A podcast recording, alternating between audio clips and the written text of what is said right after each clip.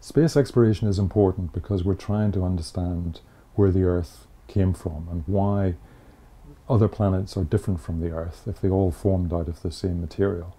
So if you just look at three of the inner planets, look at Venus, Earth, and Mars.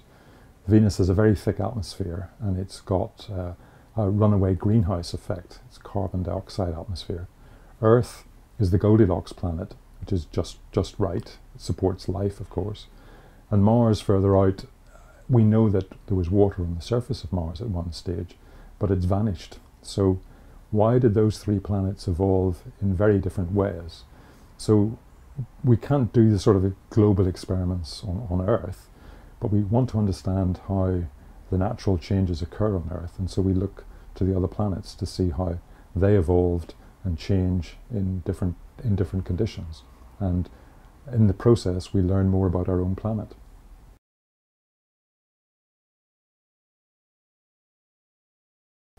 Now, one of the things that we know that life on Earth generally requires is, is water.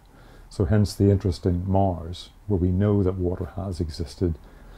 But if you go further out in the solar system, is this moon Enceladus, because there is liquid water underneath the surface, and that's based on our observations with, with Cassini.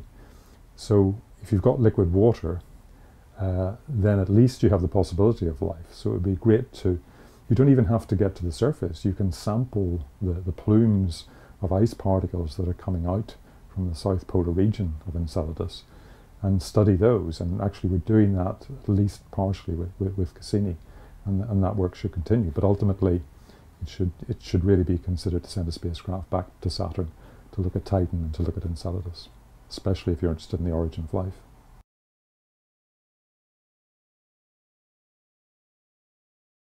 We've learned an awful lot about the whole Saturn system with, with the help of Cassini and Huygens probe. For a start, we've realized that the Titan, as well as having an atmosphere similar to what the atmosphere of the Earth was like before life began, has a whole kind of cycle, just like the water cycle on Earth. There's a, there's a methane cycle on, on, on Titan. It has lakes, it has rain, it has clouds, it has riverbeds, uh, but we're not talking about flowing water, we're talking about liquid methane and perhaps ethane as well.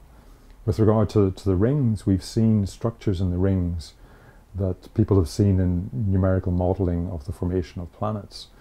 And this, this reinforces the idea that the, the rings um, are a, a, laboratory for studying the processes that went on in the formation of, of planetary systems. So we're seeing th the rings evolving, we're seeing objects impacting the rings, and it's the, it's the most incredible opportunity. So, unlike the flyby missions, where we just had a few weeks to, to target different objects, see what was going on, this time we're, we're looking at changes. The rings are changing, Titan is changing, we're moving into the spring and summer in the northern hemisphere of Titan. We're getting to see things we've never seen before. It's got a, it's got a lake district at its north pole. It's the, mo the most amazing system. So, so Saturn has we, we knew it was going to be interesting, but uh, we really didn't know it was going to be this interesting. It's an incredible system.